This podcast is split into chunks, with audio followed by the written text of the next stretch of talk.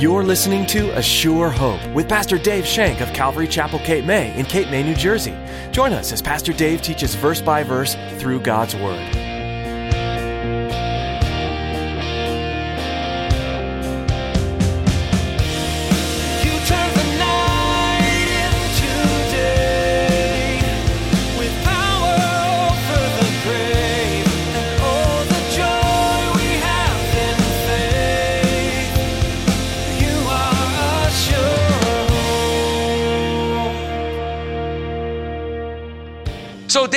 Deal with discouragement from his family, and then he even got grief from the king. You? You're a kid. You're not going to go out there and fight this guy.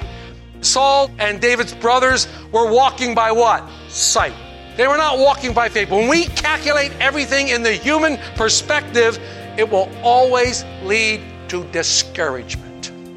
Always. When you look at things from a human point of view, I can guarantee you will be discouraged. Many of us would find it hard to imagine finding the courage to go face to face in combat with a giant. Throw in the discouragement of hearing nothing but doubt from those around us, and we have a recipe for disaster.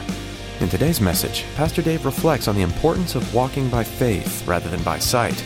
Now here's Pastor Dave in the book of 1 Samuel chapter 17 as he continues his message, Facing the Giant.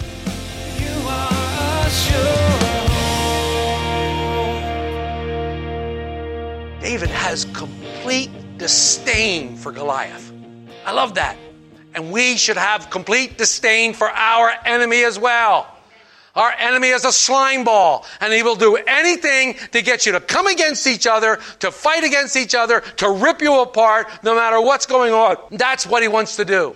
We should have disdain for him. We shouldn't even give him the breath to say his name. He has no power here. He's not welcome here because at the name of Jesus, he runs away. You can see the wheels spinning in David's head. Hmm. David's starting to think, this young man. But as in all the plans of God, when we are moved by the Holy Spirit to accomplish something for God, discouragement comes. Discouragement comes. When God calls you to do something, whether it be something minor or whether it be something major, I can guarantee discouragement isn't far behind. Satan knows the end result of what will happen if you start witnessing for Christ. He knows the end result if you start living your life for Christ and showing people the love of Jesus Christ. He knows that. So he is going to do everything in his power to discourage you, to keep you from doing what God has called you to do. Let's look at verses 38 through uh, 28 through 39. Now, Eliab, his oldest brother, heard when he spoke to the men, and Eliab's answer was aroused against David and said, Why did you come down here? And with whom have you left those few sheep in the wilderness? I know your pride and your insolent of heart, for you have come down here to see the battle. And David said, What have I done? Is there not a cause? Then he turned from him toward another and said the same thing, and these people answered him just as the first one did. Now, when the words which David spoke were heard, they reported him to Saul, and he sent for him. Then David said to Saul, Let no man's heart fail because of him. Your servant will go out and fight the Philistine. And Saul said to David, You're not able to go out and fight the Philistine, to fight with him, for you are a youth, and be a, and, and be a man of war from his youth. But David said to Saul, Your servant used to keep his father's sheep, and when a lion or a bear came and took a lamb out of the flock, I went out after it and struck it and delivered the lamb from its mouth. And when it arose against me, I caught it by its beard and struck and killed it. Your servant has killed both lion and bear, and this uncircumcised Philistine will be, like one of them, seeing he has defiled the armies of God. Moreover, David said, The Lord, who delivered me from the paw of the lion and from the paw of the bear, he will deliver me from the hand of this Philistine. And Saul said to David, Go, and the Lord be with you. So Saul clothed David in his armor, and he put a bronze helmet on his head. He also clothed him with a coat of mail. So enter the naysayers.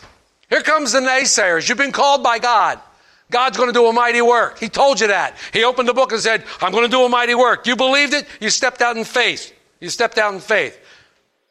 When we step out in faith, be prepared for the negatives. Who are you? Why are you so arrogant? Do you think God wants to use you? You really think that God's going to use you in some unknown way? Who do you think you are? How arrogant can you be? I mean, you're going to get that kind of stuff. I remember being at the rescue mission one time, and a friend, and a friend of mine used to always say things like, Well, God told me, you know, we've been having this conversation, and we were talking to this one group of men, and, and he went into a state, Well, you know, God told me this, and one guy, the guy stood up, stood right up. He said, Wait a minute. He said, You talk to God? And my friend said, Yeah. His words, Well, you arrogant SOB. He didn't use the abbreviation. How dare you think that you can talk to God? Negativity. People think that, you know, people don't understand. There's always negativity. Much of this will come from your own household, by the way. Much of the negativity is going to come from those who you love, those who you think are supporting you. You're going to do what? What are you, crazy? What are you, nuts? Oh, yeah, sure, you heard from God. Next thing you'll be known, tell me to build an ark. Jesus said this would happen. Jesus declared that this would happen in Matthew 10 36. Micah said this in Micah 7 5 through 7. He said basically the same things. Eliab, the brother, was angry and he ridicules David. Why are you here? And by the way, who's minding dad's sheep? What are you doing here? Who do you think you are, you scrawny rat? Get out of here. I was the scrawny rat because I was the young brother. I had older brothers. I never had any younger brothers. His brothers saw the anointing of David. They were there. They were there when Saul anointed David as king. Did they not understand? Did they not know what was going on when they saw that? Did they think it was just a big hurrah? They failed to understand this meaning. So David had to deal with discouragement from his family, and then he even got grief from the king. You? You're a kid. You're not going to go out there and fight this guy. Saul and David's brothers were walking by what? Sight. They were not walking by faith. When we calculate everything in the human perspective, it will always lead to discouragement. Always. When you look at things from a human point of view, I can guarantee you will be discouraged. We're not to look at things from the human standpoint. We're not to look at things that are temporary. We're supposed to look at the eternal. The eternal. Fix your eyes on Jesus. Keep Jesus in the forefront of your mind. Keep Jesus in your eyes, son. Picture him walking ahead of you. The author and finisher of your faith, for the joy who set before him, despising all shame, sat down at the right hand of God after enduring the cross. I know I butchered the scripture. Fix your eyes on Jesus and follow him. Follow him. Nothing is impossible with God. When we walk by faith and bring God into the equation, everything is now possible. I almost called this message Lions and Bears and Giants, oh my. Because David said, I fought lions and bears, I killed them. And now this uncircumcised Philistine is just going to be like one of them because he defiled our God. I love David's point of view. He sees no difference between the lions and the bears and this uncircumcised Philistine. He said, if I can kill them, this guy's a breeze. I'll take this guy right out. They're both the same. You know, these scriptures are really powerful. David says the enemy of God is no different than the enemy of man. So any enemy of God is an enemy of ours. Enemy, enemy of God is an enemy of ours. And here comes the kicker in verse 37. I'll reread it. I love it. Moreover, David said, Listen to his perspective. The Lord who delivered me from the paw of the lion and the paw of the bear, he will deliver me from the hand of this Philistine. What faith! What faith! He was now filled with the Holy Spirit, empowered by the Holy Spirit, had the boldness of the Holy Spirit, and he was stepping out. He was stepping out. He was encouraged. Oh, we need this kind of faith. This is the kind of faith we need to win people to Christ in, in, in Lower Cape May. This is the kind of faith we need down here. For those who walk by faith rather than sight, they obey God, not men. When you walk by sight, you obey man and not God. We're going to read in 1 Samuel 30, verse 6, that David was encouraged by God. God always encouraged him and wanted nothing more than to rid the nation of this menace in spite of all the discouragement. David trusted in his Lord. We need to learn this. We need to learn this. This has to be our cry. We trust in the Lord and the Lord only. It's His battle. Nay, the battle has already been fought and won on a cross. When discouragement comes, and it will, when giants come, and they will, we must walk by faith. If you're walking on your own power, if you're walking in your own strength, you let me know how that goes for you. You let me know how easy it's been walking in your own strength and your own power. You let me know. But when you trust in the Lord, He's going to be with you and He'll see you through and He'll even encourage you during the midst. How does He encourage us? Through the study of His Word. He encourages by His spoken Word right here. He encourages us page after page after page is nothing but encouragement to us. We must take it, devour it, and then apply it to our lives. Because this is God's written word to us. And if we would read it in steady basis and meditate on it and allow it to do what's necessary in our lives, we would find encouragement. Now, who doesn't want to see a picture of David in the king's armor? I'd love to see that. Can you imagine that? The helmet probably's down over like this. He probably can't see. He's got this chainmail on him. He probably can't even stand up. He's probably going like this. The king's probably trying to hold him up. But this must have been a source of lovely sight. I'm going to see it. But David was prepared by God. He was guided by God, and he was encouraged to walk in God's steps. And now God enables him to do what he's called to do. Let's finish it out. Verse 39. David fastened his sword to his armor and tried to walk, for he had not tested them. And David said to Saul, I cannot walk with these, for I have not tested them. So David took them off. Then he took his staff in his hand, and he chose for himself five smooth stones from the brook, and put them in the shepherd's bag in a pouch which he had, and his sling was in his hand. And he drew near to the Philistine. So the Philistine came and began to draw near to David, and the man who bore the shield went before him. When the Philistine looked about and saw David, he disdained him. For he was only a youth, ruddy and good looking. So the Philistine said to David, Am I a dog that you come with me to, with sticks? And the Philistine cursed David by his gods. And the Philistine said to David, Come to me, and I will give your flesh to the birds of the air and the beasts of the field. Then David said to the Philistine, You come to me with a sword and a spear and a javelin. But I come to you in the name of the Lord of hosts, the God of armies of Israel, whom you have defiled.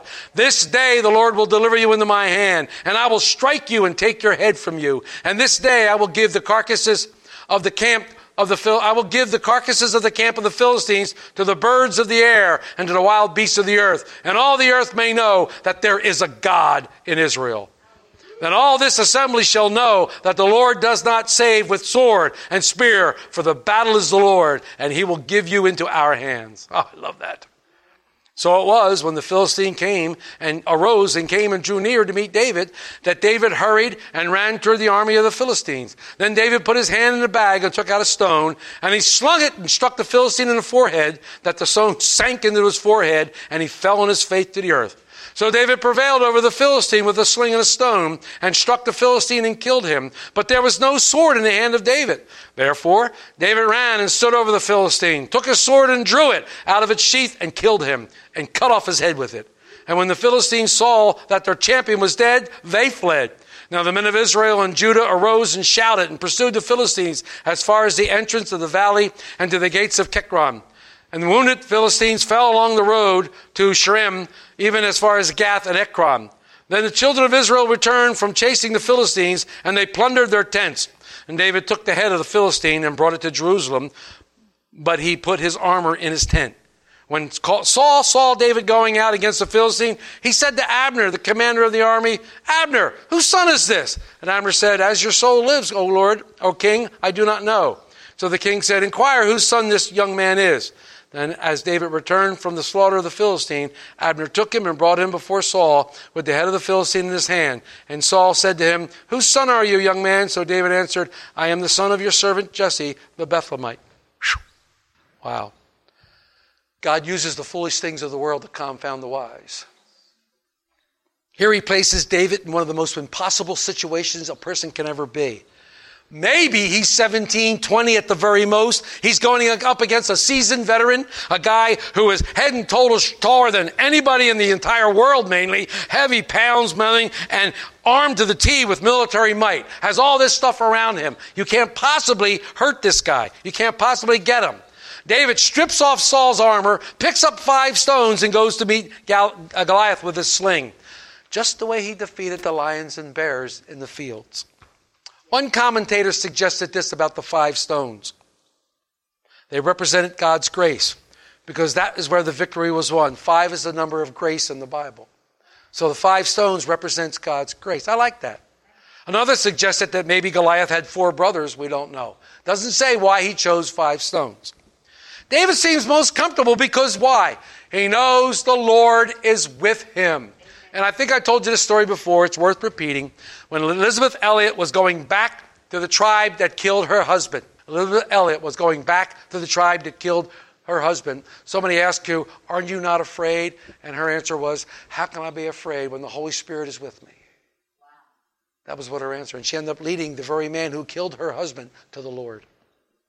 There's no fear when you're doing the will of the Lord. There should be no fear. David's not looking for glory. David is not looking for glory. Instead, he's giving all the glory to God. He's giving all the glory to God. Look at verses 45 through 47. He wanted desperately for the Philistine to know that there was one true living God. He knew that this was not between he and Goliath. It was not between he and Goliath. It was between the living God of Israel and the false gods of the Philistine. He knew that his God would prevail. David had faith that his God would prevail. David had experienced the power of God in his own life. And now he expected God to do something mightily. I love this guy. This guy is so cool. And I tell people, when you come to church, you expect God to do something? You expect God to do something in your heart? You're just showing up because that's what you're supposed to do on Sunday and Wednesday? When you come to church, you should have an expectation. God, answer my prayer. Show me this thing through your word. Talk to me, speak to me, show me. We should have expectant hearts when we're listening to the word of God. We should have an expecting heart because this is where the healing takes place. Healing takes place by the word of God. And people are touched, and that's why we teach the Word of God, because it's only by the Word of God that we're going to grow. Faith comes by hearing, and hearing the Word of God. We can't dismiss it. We need to expect, and we're expecting from God. God is a rewarder for those who earnestly seek Him.